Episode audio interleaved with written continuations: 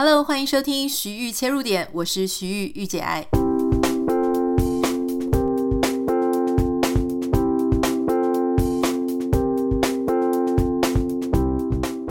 回到台湾之后呢，其实每一天的行程都很多。那有一些行程实在是有一些通告实在是没有办法参加。不过呃，如果是朋友的邀约，我尽量尽量都希望我自己能够尽量的呃全力以赴。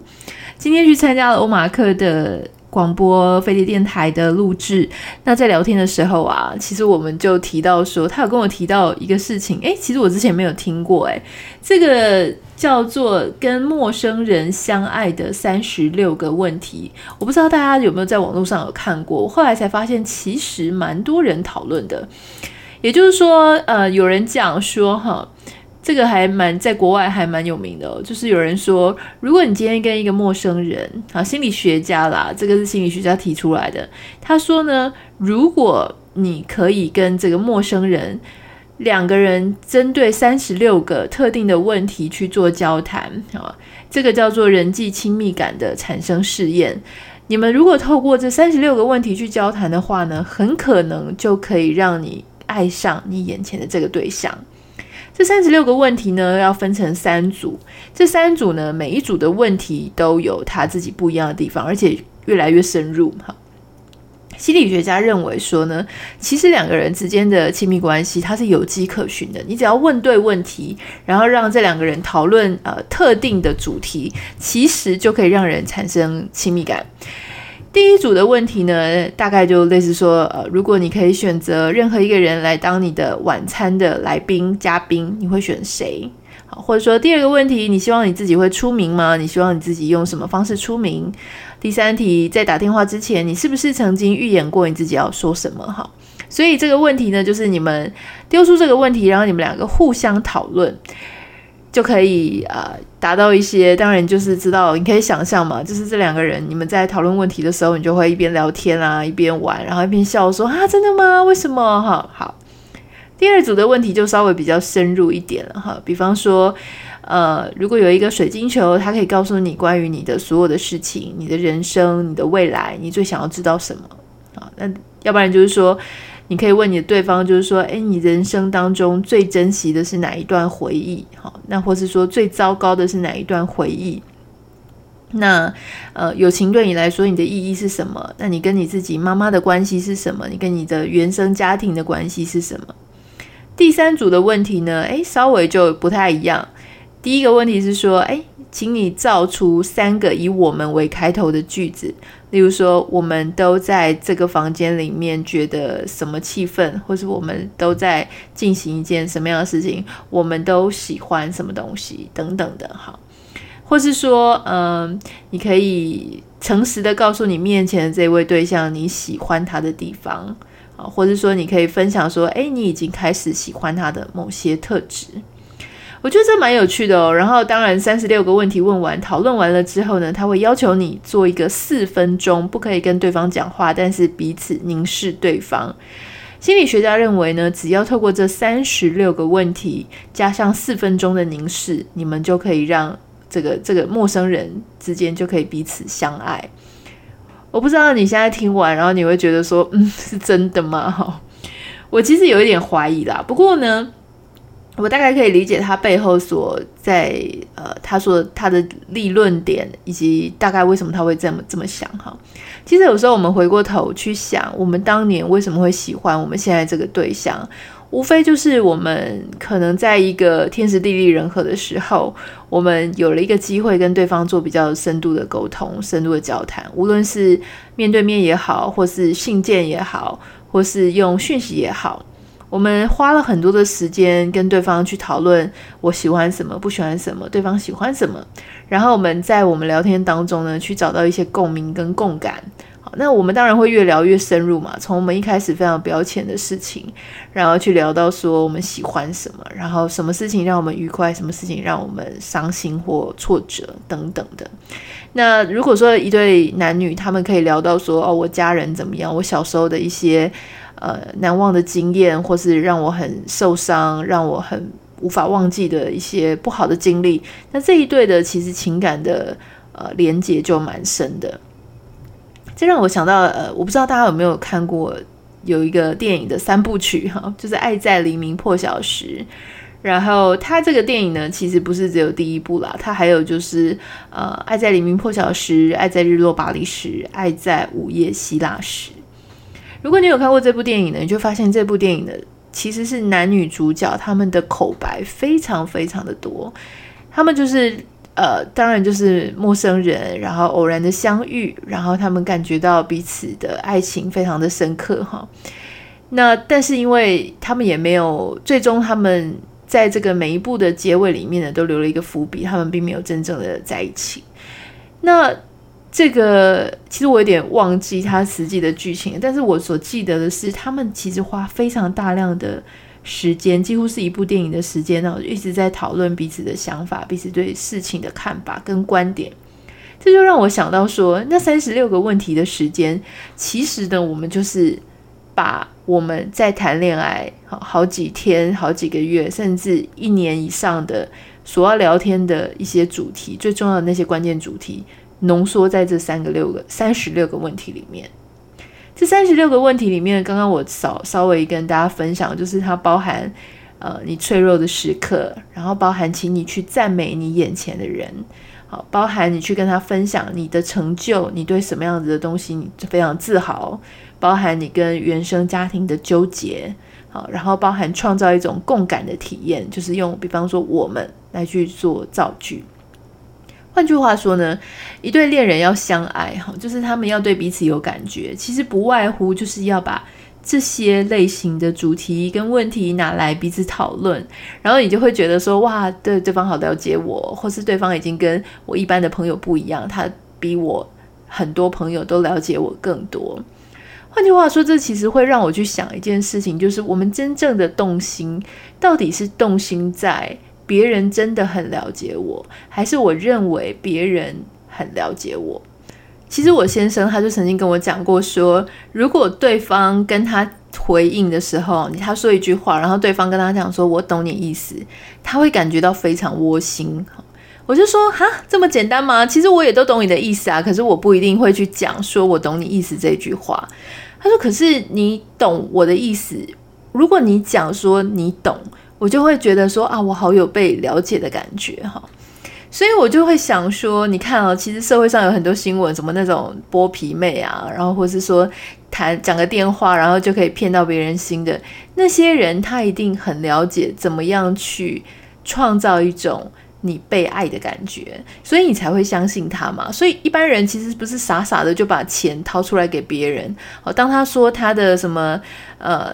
爸爸需要用钱，妈妈需要用钱，得重病，然后就会有一群火山孝子去掏钱出来给对方。除了当然色欲熏心之外，哈，其实我们如果去讲比较细节，一定是他们有某一些说话的技巧，或是有一些方式，让这些人他感觉到他被爱、被理解。嗯，所以，我们把这一些技巧，如果能够用在我们自己的生活上的话，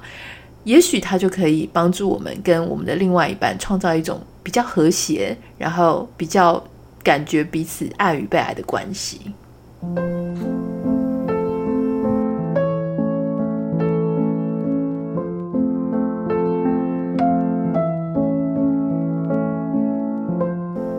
那当然了，我也有朋友，他有试过这个三十六个问题，能不能够跟别人产生恋爱的感觉？结果他发现呢，问完三十六个问题，他就决定对方不是他喜欢的对象。原因当然是因为这三十六个问题，因为非常的亲密，然后非常的个人化，所以其实，在你揭露你自己的特质，然后你希望得到共鸣的时候，也很有可能造成。别人，你发现别人其实跟你真的是很不对盘。好，比方说他的成长经验跟你没有共鸣，或是你期待他有什么反应的时候，他并没有。他因为他其实挖掘的比较内心，所以你甚至可能看到他内心很真正的自己的那一块。哈，所以我觉得大家如果有兴趣的话，可以在 Google 上面查三十六个让陌生人谈恋爱的这个。三十六个问题，你可以试试看，跟你的另外一半讨论。就算你们已经结婚了，就算你们已经在一起了，都没有关系。就是也可以试试看，去了解彼此更深入的一一些小问题，哈。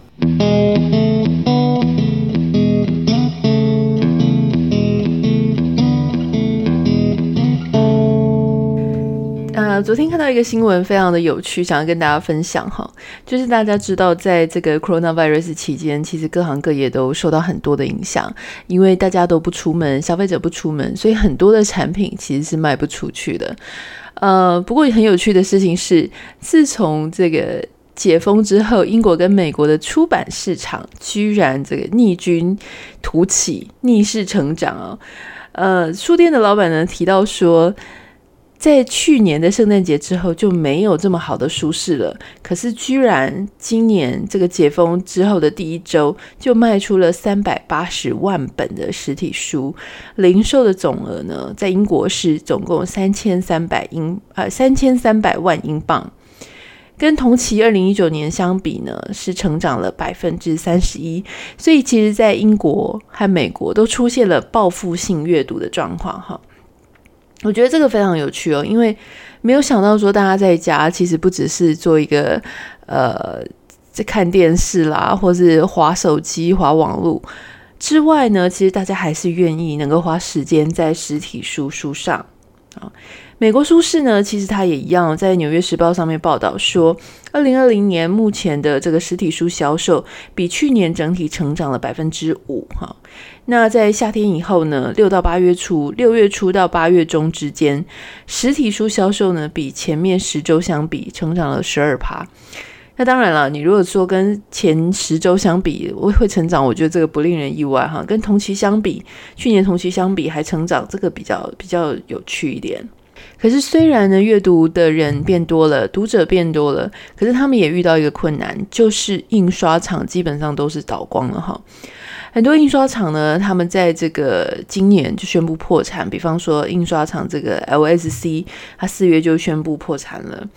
所以，很多出版社的畅销书急着要二刷，可是他却找不到印刷厂。好，所以我相信他们现在整个印书的成本也会提高，因为印刷厂变少了。那还有提到说，像这个呃，CNN 主播他关于他去报道这关于川普跟福斯电视台的新书呢，诶，在八月二十五号亚马逊开卖之后，八月二十七号就已经销售一空了。那当然，美国大选也会造成说有一些很特定的书籍，比方说像刚刚讲的关于川普的新书啊，关于候选人的新书，而且听起来很八卦的，通常都会卖得很好。好。那其实当然，这实体书卖得很好，可是它印刷又不急嘛。很多人在家里，他还是不会想出去，所以其实这个间接造成了一个很有趣的事情，就是电子书大卖。很多人当然跟我一样，就是我们还是很习惯去读实体书，因为实体书摸起来就有一种很踏实的感觉。有一些人他很喜欢书籍翻页。如果他没有摸到书籍，没有感受到纸张，没有享受到那种翻页的快感，他会觉得他不像在读一本书。可事实上，自从我自己搬到美国之后呢，我就已经开始越来越能够接受电子书。而且，我如果真的想要读，不管是中文或英文的书籍，我都会去读这个电子书。原因就是因为，如果我读电子书，那中文书籍我就可以临时查。就是它只要有，现在大部分的中文书，它只要有上中文书，它就会有电子版嘛，所以我就可以零时差的去阅读最新的中文书。那如果是英文书的话呢？因为其实大家知道，美国在上英文书的时候，一开始它上的会是精装版，然后看它卖的怎么样。如果它卖的很不错的话，哎，接下来就会有一些平装版的会出现哈。他们的逻辑跟台湾逻辑不太一样。台湾是我自己很。直觉式的思考是，如果呃平装版卖得好，我才会有精装版嘛，哈，我会觉觉得这个出版社愿意投资比较多。可是有一次我在这个美国的出版呃公司问他们的时候呢，他们就讲到说没有，因为他们就是会先出精装版，如果精装版卖得很好的话，他才会开始卖平装版，哈，就是让他整个利润呢还是能够维持在一个呃比较好的状态。好，那这个美国大型的零售商 Target 跟沃尔玛的书本经销商资深副总 Corey 他就讲说，在整个缺乏产能的状况下，哈，虽然有人写书，但是很难印书。我们非常担心，在成长中的实体书市场会逆势的被电子书市场所取代。这个当然应该是所有出版人非常担心的事情，因为呃。你好不容易等到实体书终于有它的春天了，结果居然因为卖不出来，印刷不出来哈，这个有可能大家都转头去读电子书。那当然，我想在美国实体书它居然还是可以有一个比较好的呃销售量，原因其实跟亚马逊它在配送的速度上面呢，哎，在这一季应该也是陆续的增加了，变快了。我觉得这是有关系的。亚马逊它其实是有这个 Prime 的会员设计，也就是说，其实我在美国是有的。所以如果你有去花多花一点钱，把你的会员升级到 Prime 哈，或是你买它的，或是我们说你买它的 Prime 的包装，呃，你就可以在非常短的时间内哈，大概两天内，你就可以收到你的货品。可是你每年要多缴一些钱。那我那个时候其实是有。有有这个 Prime 的会员，可是因为 Coronavirus 刚开始的时候，所有的人都在订东西，不管是订这个民生消费用品也好啦，或是订一些呃，因为你在家里很无聊，所以在家里猛 shopping 哈也好啦。那还有减少了许多的这个呃销售员啊、运送员也好，所以会造成整个大家的这个货运的速度非常的 delay。原本大概两天就可以收到产品的呢，有时候甚至要等等到一两个礼拜。那我想现在随着时间越来越过去，然后他们的这个人力啊，还有整个货运的物流的速度呢，恢复到正常。那我想也造成让大家说，哎，愿意开始比较平心静气的去买书，然后阅读。那买书呢，透过这样子的方式来运送，其实它也算是蛮快的哈。好，那有一个很有趣的这个数字哦，它是在瑞典。瑞典发现呢，这个在最近哈，这个 coronavirus 的期间，它这个期间越来越长哈。比方说，我们从第一周到第二十三周的呃，二零二零年的第十一周到第二十三周哈，第二十三周呢，差不多就是五月的左右，你就会发现，随着时间越过去，这个电子书销售的市场呢就越高。好，那。书籍的销售总量里面呢，在第二十三周，也就是到五六月的时候，差不多它的电子书销售总量已经是整体书籍市场里面的百分之五十哦。这件事情对台湾来说是非常难以想象的，因为我记得几年前我曾经在电信产业，然后那个我们的公司里面呢，其实有一个做电子书的部门，那个部门其实推的真的非常辛苦，因为为什么很辛苦？就是因为台湾人在读电子书的整个成熟度其实并不是很好，所以基本上呢，后来我作为一个作者。电子版出不出对我来说，我觉得都还好，因为它真的真的，说不定它占不到你的整体书籍总量销售量的百分之一。可是，在今年，我觉得它的状况就很不一样了。不只是我自己人住在国外，我开始习惯读电子书。那坊间也有越来越多，市场上越来越来越多的呃中文电子书的出版市场，然后电子书的阅读器市场，呃，都开始越来越加成熟。那我今年在卖这个在家工作这本书的时候呢，我就发现，诶，其实电子书的销售量已经比往年好很多。那我自己的成绩是，比方说像在博客来的百大销售品里面，假设它是那种把所有的，好，包含你知道，百博客来它也有卖一些食品啊，或者一些杂货等等的，有一个排行榜，它是不没有把书直接挑出来，它是就是所有的商品都放在一起。上排行榜，我记得我的电子书居然还一度有冲上那个排排行榜哦。那如果说你是实体书的话，冲上榜，我觉得那个不意外。可是电子书也要能够冲上榜，那就表示这个电子书真的卖得还不错哈。那这个其实它是一个大要进了，就是说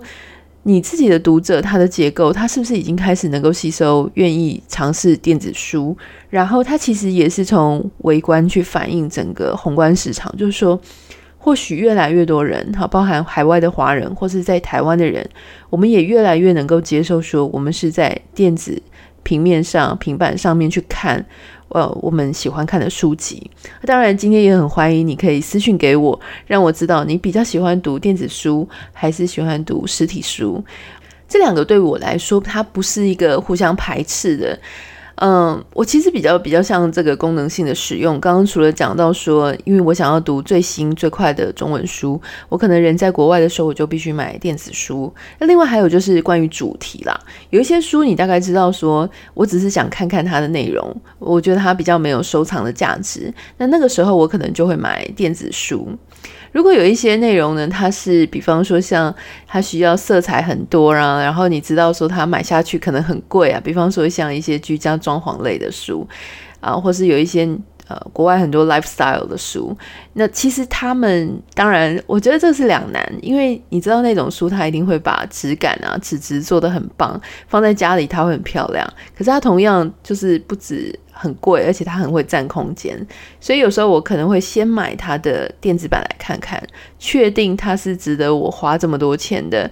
我再去买它的实体书回来。好，所以有时候确实我也会，就是有时候也买实体书，有时候也买就是呃电子书，我会同一本书我买两个版本，这个也是有可能的。好，讲到书呢，我其实就是还是要提醒大家一下哈，有一个非常重要的活动，就是在这个礼拜五。九月十八号晚上的八点，在台北信义诚品的三楼，这个是我应该今年唯一一场这个对外大众公开的一个公开活动了。那非常希望，不管你是我的在家工作的读者也好，或是你是呃我们的徐玉切入点的听众也好，那当然因为还是需要需要带书来签啦哈。但是不管你是买在家工作这本书，还是你还有以前我的其他的书籍，你想要来签都可以。那一天欢迎你可以过来，现场是开放式的空间，所以当然它有少量的一些座位。如果没有排到座位的话，你其实是可以站在旁边的。非常非常期待可以见到大家。有时候我常常会跟大家私讯啊，或是我会。听到大家给我的一些留言或评语，如果可以真的亲眼看到你们，我真的是会觉得说非常的开心哈。所以鼓励大家，如果你那一天下班时间有空，八点我觉得不算太早了哈。嗯，那天都欢迎你可以过来，我们会签名拍照，然后因为那个是二十四小时的书店，所以就是会签名拍照到结束为止。那如果希望这个你看到听到我们的节目，你也很喜欢，刚好有对中你的评的。对中你的频率的话，也欢迎你可以帮我们订阅一下。那如果你有什么样的心情故事，或是收听心得，还有就是你遇到了什么喜怒哀乐的事情，如果你想要跟我分享，也欢迎你可以私讯到我的 Instagram 账号 Anita 点 Writer A N I T A 点 W R I T E R。那当然最重要的是，请你在这个帮我在 Apple Podcast 上面帮我留下五颗星跟留言，好像每天都可以按五颗星的样子，不知道你今天按了没？你的这个鼓励呢，除了是对我非常真实具体的支持之外，还有就是你可以让我们的节目更有机会可以遇到需要它的人。哈，我相信，因为很多网友会在私讯我的时候跟我讲说，某一集对他有一个很重要的启发，某一集让他离开了一个泥沼，某一集让他更有勇气去做他自己想要做的事情。我觉得这都非常好，我们应该要让更多的人好分享给更多的人，让他在人生当中。也许开一扇窗啦，或是也许换一个视角，这个就是我做节目最重要的目的。那我也欢迎你可以成为我们的一份子，帮我们把我们的节目分享给你身边的朋友或是所需要的人。那我们就下次再见喽，拜拜。